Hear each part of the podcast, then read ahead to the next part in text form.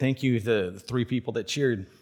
If you don't know, for the eight o'clock stream, it's just uh, basically everybody involved in doing the Sunday morning stuff. So it's a pretty, pretty close, close knit group for uh, the Sunday morning service at eight, uh, or whenever you're watching this for the stream. Well, good morning. My name is Sean. I typically lead worship uh, for the church. Usually, there's a guitar up here, like on me. So uh, if you felt like something doesn't look normal, it just feels weird, um, that's probably it. Um, this is the one week a year that I get to teach, uh, so I'm going to try and keep it reined in. I'm going to like condense all 300 and some odd days that I would have been leading worship, whatever that works out monthly. I'm not sure. Um, thank you to the creative arts team uh, for stepping in. Uh, it's awesome uh, feeling like I have the freedom to take a step back. You guys are rock stars. I'm super proud to serve with you, uh, and it's been awesome to watch the creative arts ministry grow and develop over the past three years. Uh, side note, next week is my three year anniversary of coming on staff for the church. Next week, it'll be exactly three years. Um, first off, I just want to say uh, I'm teaching through the book of Job this morning, and I made a mistake picking the book of Job.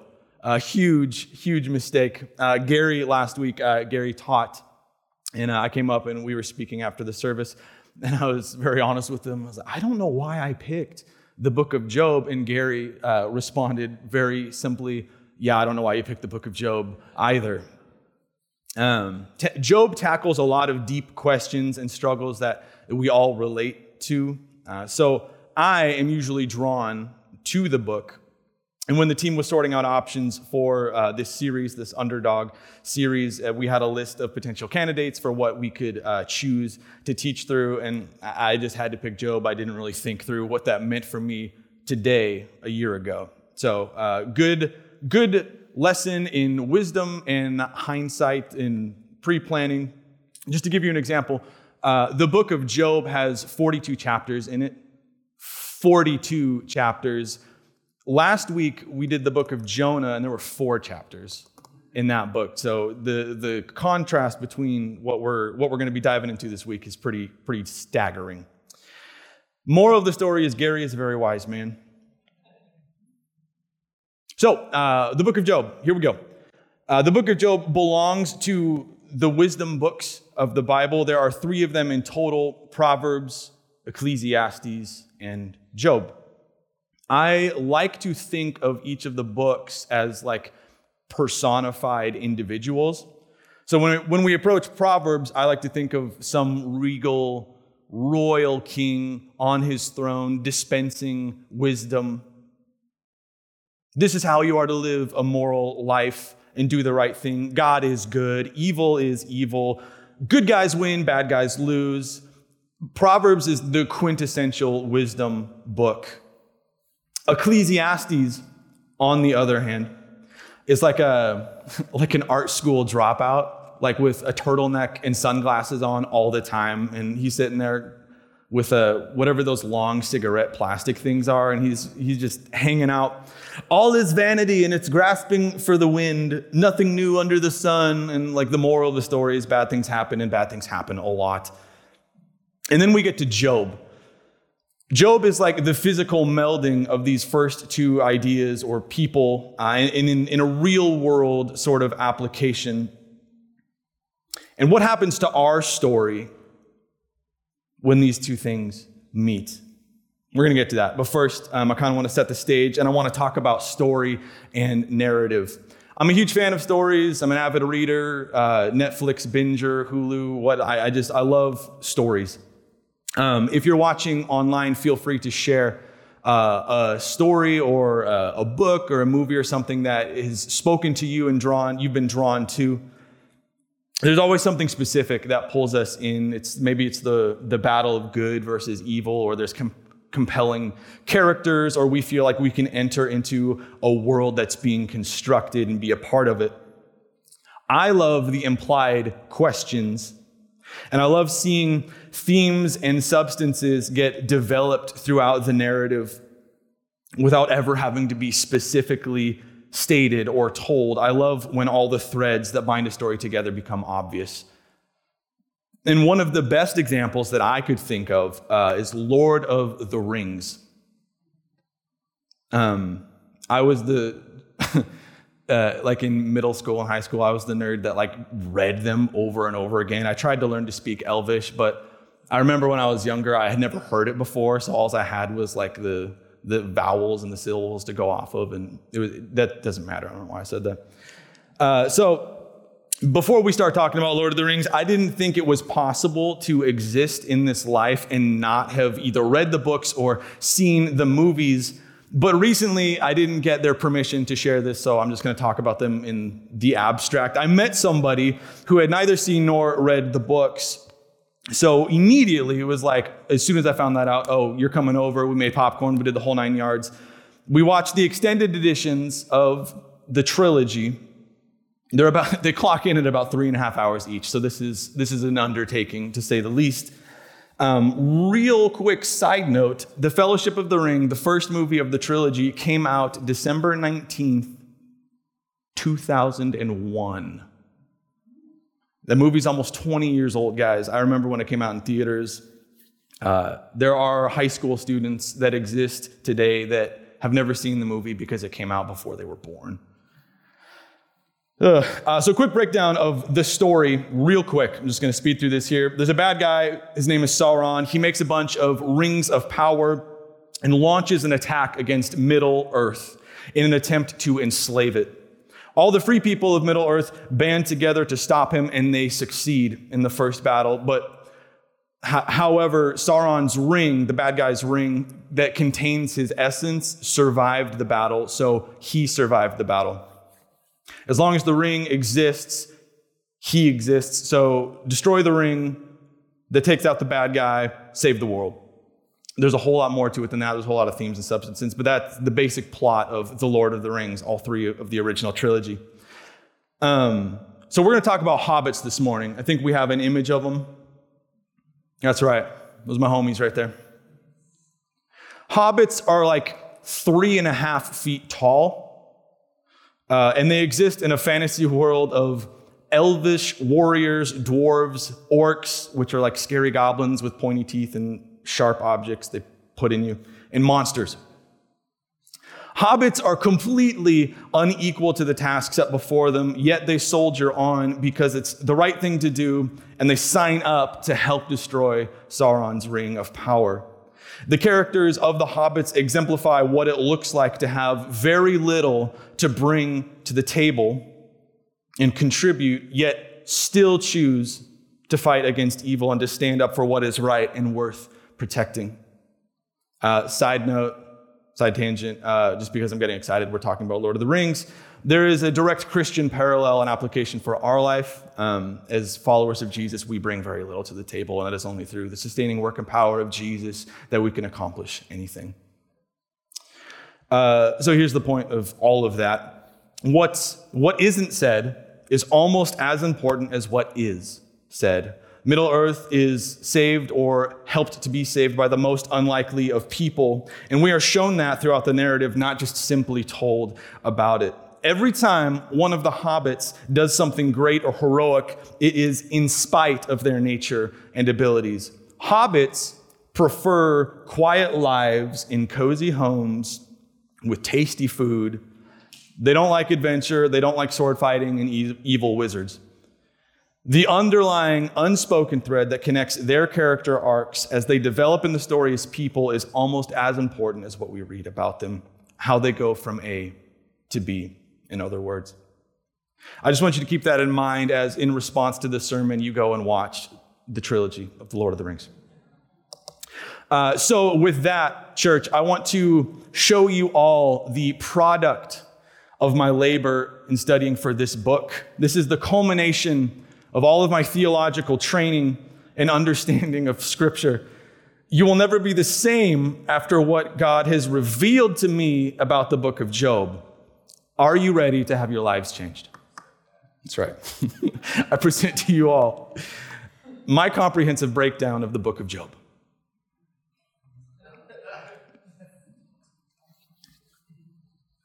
Uh, so we got the introduction. This chapter is one through two. Job's friends' talky bits, God's talky bit, and then the conclusion.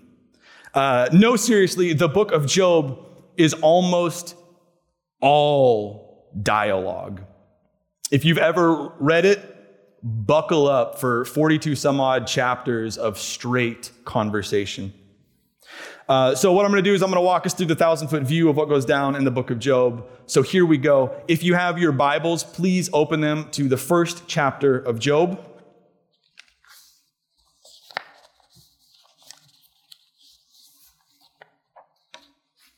This is Job chapter 1, verses 1 through 5. There was a man in the land of Uz whose name was Job. And that man was blameless and upright, one who feared God and turned away from evil. There were born to him seven sons and three daughters. He possessed 7,000 sheep, 3,000 camels, 500 yoke of oxen, and 500 female donkeys, and very many servants, so that this man was the greatest of all the people of the East. His sons used to go and hold a feast in the house of each one on his day and they would send and invite their three sisters to eat and drink with them. And when the days of the feast had run their course, Job would send and consecrate them, and he would rise early in the morning and offer burnt offerings according to the number of them all. For Job said, It may be that my children have sinned and cursed God in their hearts. Thus Job did continually. So, right off the bat here, we learn a couple very important details that are easy to overlook or miss if you're reading through quickly or if you don't quite know what you're looking for. Uz is a land far removed from Israel. We're not talking about the Israelites in this story or their land. Job himself is not an Israelite. This is important to us because usually when you interact with biblical narrative, you want to know what tribe or backstory or family history uh, somebody brings to the table. The implications for us here then is to focus on what we do know about Job. He was a man who was blameless and upright. He feared God and turned away from evil, even going so far as to cover the potential sins of his kids. This guy was committed to God. Let's continue. This is going to be same chapter, verses 6 through 12. Now there was a day when the sons of God came to present themselves before the Lord and Satan and Satan also came among them. The Lord said to Satan, From where have you come? Satan answered the Lord and said, From going to and fro on the earth and from walking up and down on it. And the Lord said to Satan, Have you considered my servant Job, that there is none like him on the earth, a blameless and upright man who fears God and turns away from evil? Then Satan answered the Lord and said, Does Job fear God for no reason? Have you not put a hedge around him and his house and all that he has on every side? You have blessed the work of his hands, and his possessions have increased in the land. But stretch out your hand and touch all that he has, and he will curse you to your face. And the Lord said to Satan, Behold, all that he has is in your hand. Only against him do not stretch out your hand. So Satan went from the presence of the Lord. So one day, God is hanging out doing God stuff, and Satan comes up to God, and God is like, hey, check out my boy Job. Dude's a stud, right? Satan accuses God that the only reason why Job serves God is because Job has got everything you could ever want and that life is good. So God says to Satan, Go ahead, do your worst, but don't kill him. Satan goes on a rampage and systematically eliminates everything that Job has, one thing after the other family, servants, money, property, health, gone. Job is left with absolutely nothing. In a loving demonstration of solidarity with her husband in chapter 2, verse 9, Job's wife tells him to curse God and die. Talk about support structures uh, just to paint the severity of Job's life is breaking down, and even his wife is jumping ship. Job goes from being on top of the world and having everything you could ever want to wallowing in poverty with open sores all over his body and using broken pieces of pottery to scratch and cut off the wounds. That's the introduction to the book of Job. It's super uplifting stuff. So, what follows next is the bulk of the narrative that we're interacting with, and it's essentially just a back and forth between Job and his friends. Allow me to introduce you to Job, and I can't stress this with air quotes enough friends. We have Eliphaz, the Temanite, Bildad, the Shuhite, and Zophar, the Naamathite. They enter into the story to console him. These guys are the absolute worst. Instead of comforting Job in his time of desperate need, they essentially take turns holding him down and verbally beating him up. Job's three friends were positive that the magnitude of Job's suffering was because of some grievous sin in his life. Because he was such an upstanding guy, the only logical reason why this could ever happen to him must be a direct result of some hidden sin. Do you guys know what inspirational uh, posts are or like memes? It's usually like a foggy treescape or a skyline, mountains, and there's usually some sort of uplifting quote or inspirational blurb. Uh, I thought it would be funny if I made my own and used Job's friends' quotes as the in lieu of the uplifting stuff. So here's the first one. There is no end to your iniquities. Or you have given no water to the weary to drink, and you have withheld bread from the hungry. Or, you have sent widows away empty handed, and the arms of the orphans you have crushed. That's from my boy Eliphaz. Job, you've given no water to the weary. Job, you haven't fed the hungry people. Job, you sent widows away when they needed help. And lastly, you beat up children and break their limbs. The next one I made, uh, this is from Zophar, his contribution, is assuming Job is a wicked person and frames everything in regards to that. So, talking about Job, swallow down riches and vomit them up again. God cast them out of his belly. Or they, meaning wicked people, inferring Job, will give back the fruit of their toil and will not swallow it down.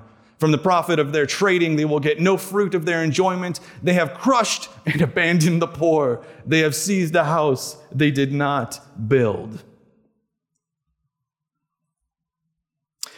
They take turns looking for reasons why Job is suffering the way that he is.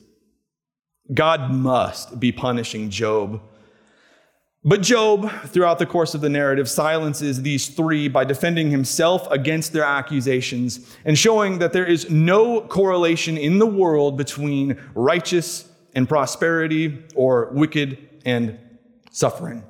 Job maintains that the righteous often suffer more than the wicked, and the wicked often prosper more than the righteous do. Over the course of many chapters, Job eventually emerges victorious over the weak and demeaning theology of his friends. However, there was a fourth friend. The plot thickens.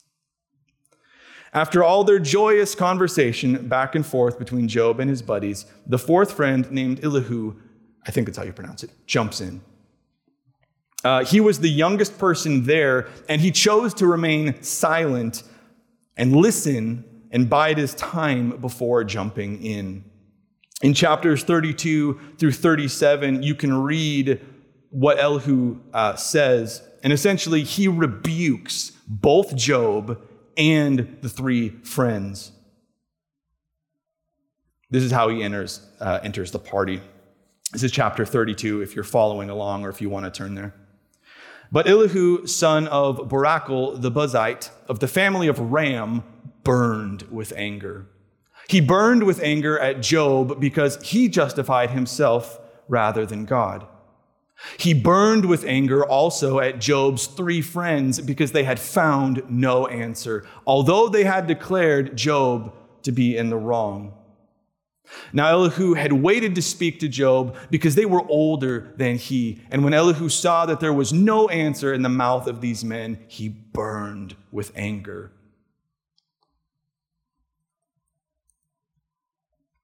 I love this so much. uh, he's basically saying, Hold up. I let you all run your mouths for a really long time. It's my turn to say something.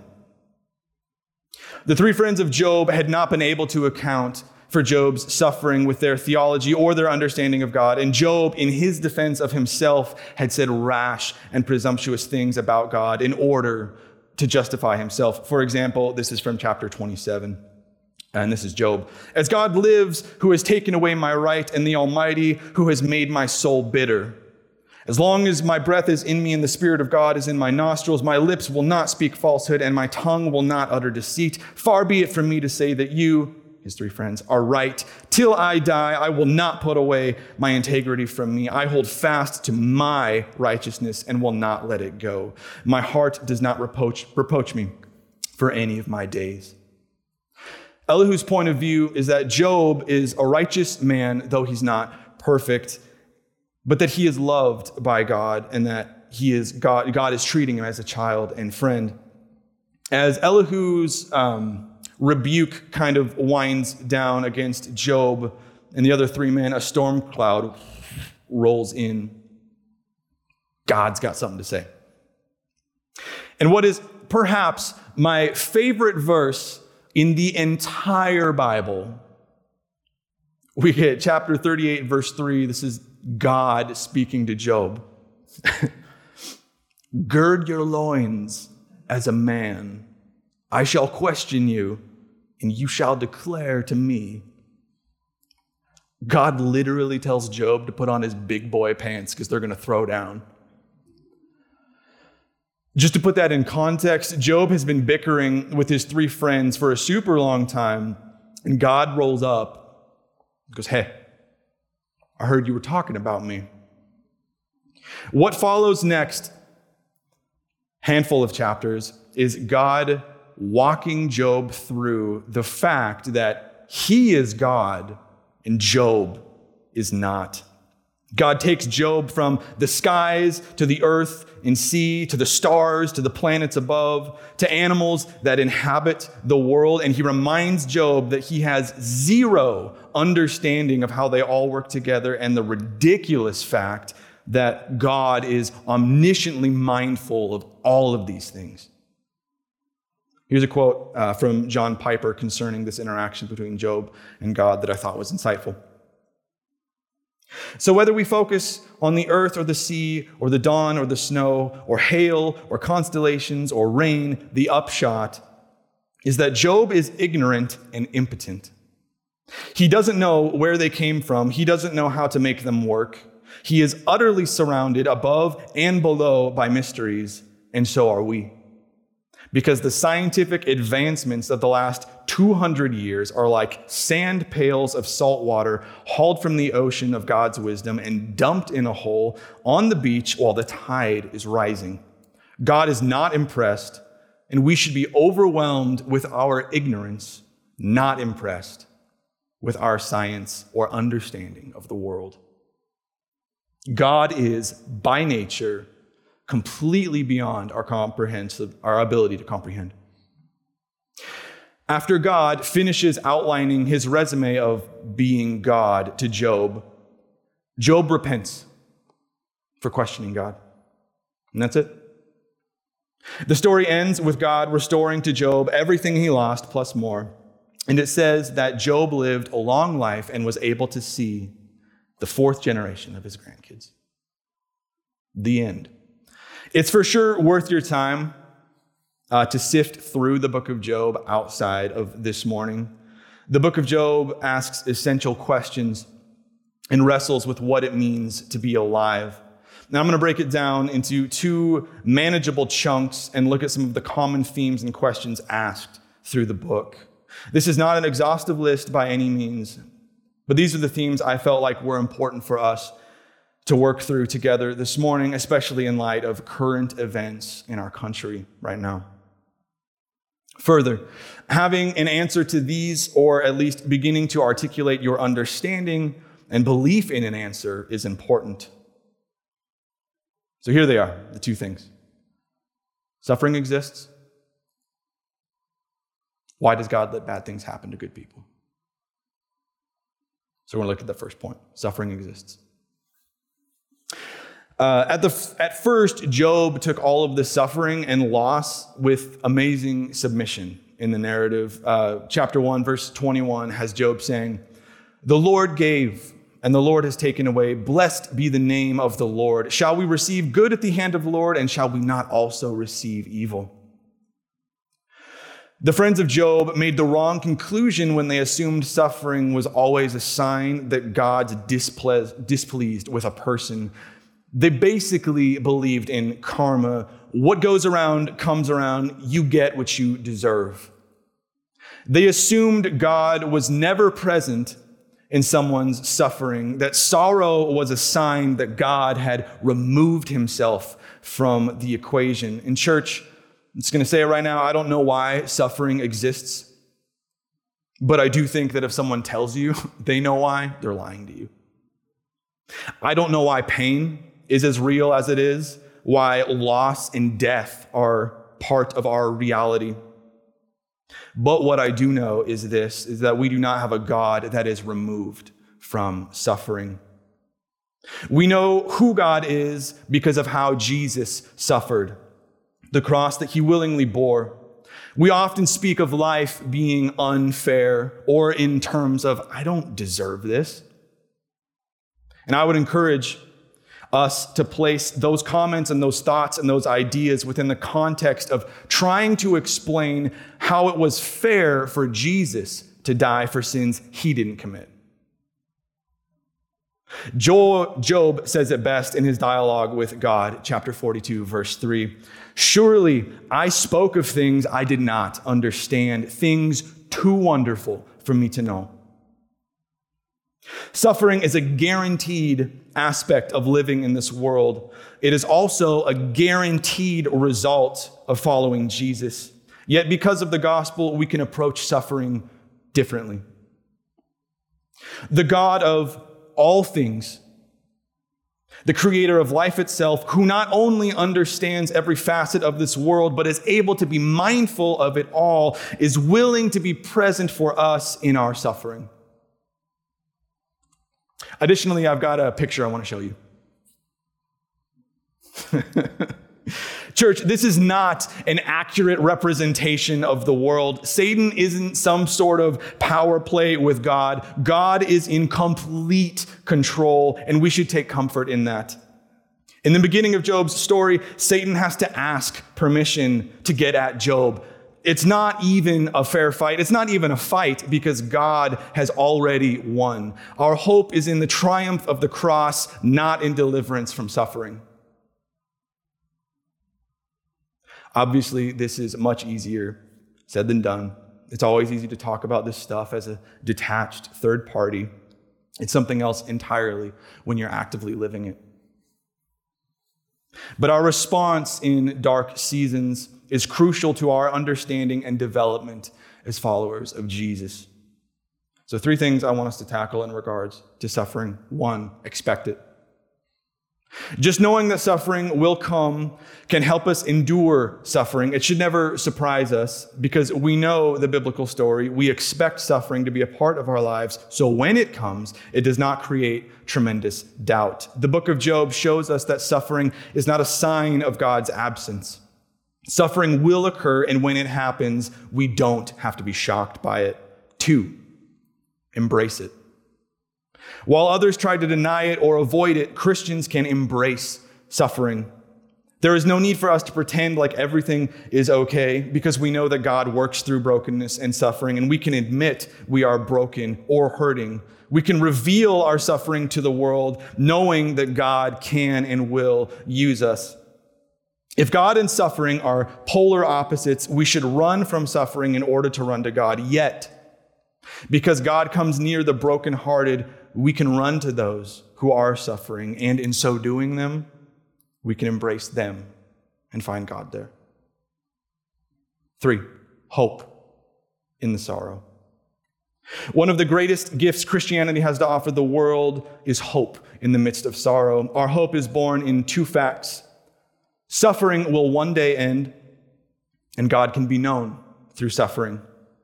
The promise of heaven shows us that what we endure in this world will one day come to an end.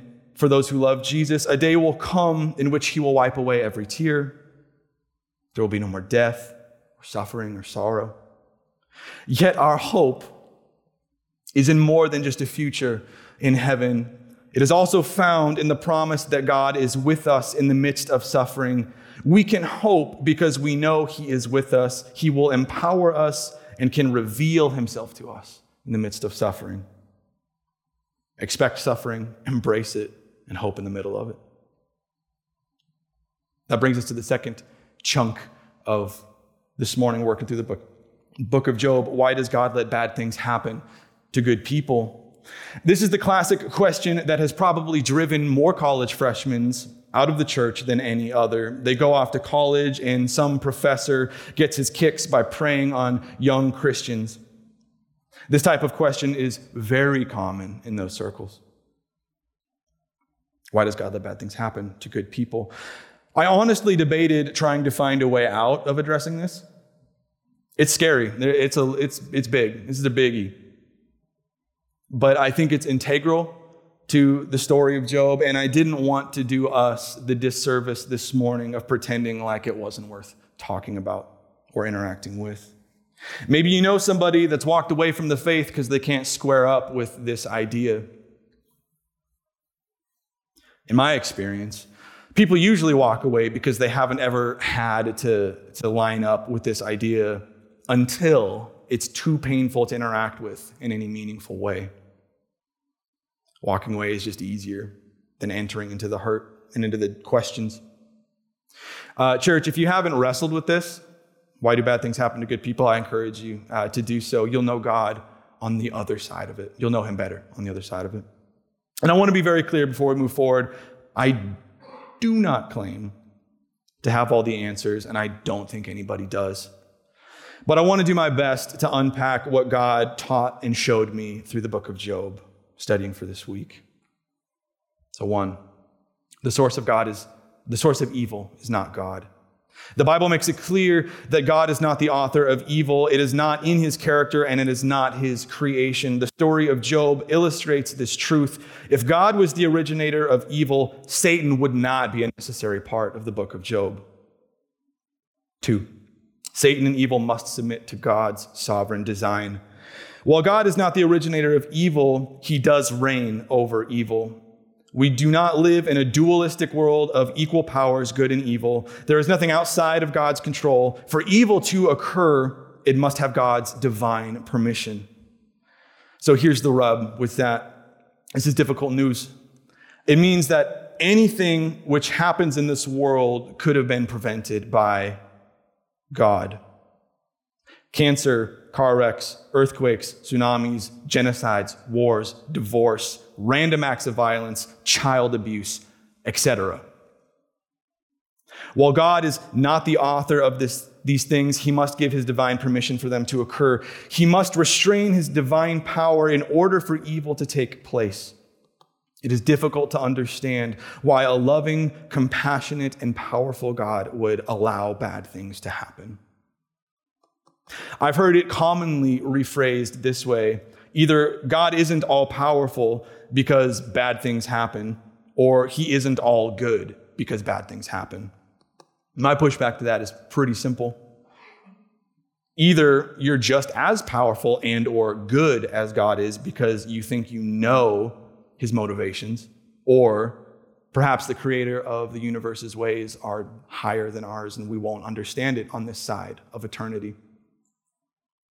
Faith is a large component when entering into these concepts.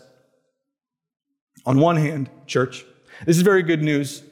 While this truth leaves us with unanswered questions, it does give us a powerful God to whom we can ask those questions. If God didn't control our darkest days, he would not be a sovereign or powerful God. He would, by definition, not be God. While it is difficult to understand why God allows evil, I would far rather have a God I do not understand than to have a God whom I understand but doesn't have the power to do anything about evil. This is Romans chapter 5.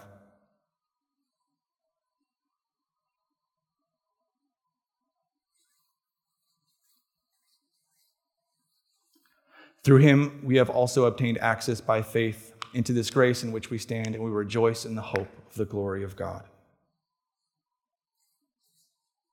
God controls our darkest days, which means our grief is never wasted, our sorrow is never useless, and our pain is never pointless. This should remind us that even in our worst moments, it can all be used for good. It tells us that when everything seems in chaos, God is still in control. The cross of Jesus Christ is the best example of the relationship between God, good, and evil. The death of Jesus on the cross is not God's failure or lack of control. It is evil at its worst, yet that evil was not out of God's control. He used the death of Jesus as a part of his divine plan to bring life redemption, and hope to a broken world. At this point, I'm going to invite the band up. We're going to respond this morning. But before that happens, I have um, some closing comments. Nothing about the story of Job seems to make sense. And it certainly isn't satisfying. We want answers and we want justice. But that is part of the point, I think. Suffering doesn't make sense. We all want to be in the first chapter of Job. We want that to be our story. We want that first part to tell us that we are blameless, we are upright, we are righteous, we're the greatest person among our peers. We fail to see the threads of grace and mercy interwoven throughout our narratives. Our assumptions of obtaining such a life will inevitably crash into reality. Suffering comes armed to the teeth. It hits us with grief, hardship, tragedy, sickness, crisis, devastating loss, and more ways to inflict pain than we can count. Suffering doesn't care how old you are, your sex, your nationality, or how much money you have in the bank. If you breathe, you're going to get dirty. In the midst of such suffering, church, faith is still an option, even if it appears illogical to choose it. Choosing faith in the midst of suffering may look like insanity to all who are looking at you or watching you. I encourage you, church, when faced with these things, choose. Choose faith. Choose to follow God into the dark. Because the other option is to sit in mourning with Job before God intervened. If you hear nothing else this morning, Hear this God has worked his greatest triumph through what appeared to be the greatest loss. 1 Corinthians 1:18 tells us, "For the message of the cross is foolishness to those who are perishing, but to us who are being saved, it is the power of God." So, church, let's respond together by taking communion this morning. Apostle Paul in 1 Corinthians For I received from the Lord what I also delivered to you that the Lord Jesus, on the night when he was betrayed, took bread. And when he had given thanks, he broke it and said, This is my body, which is for you. Do this in remembrance of me.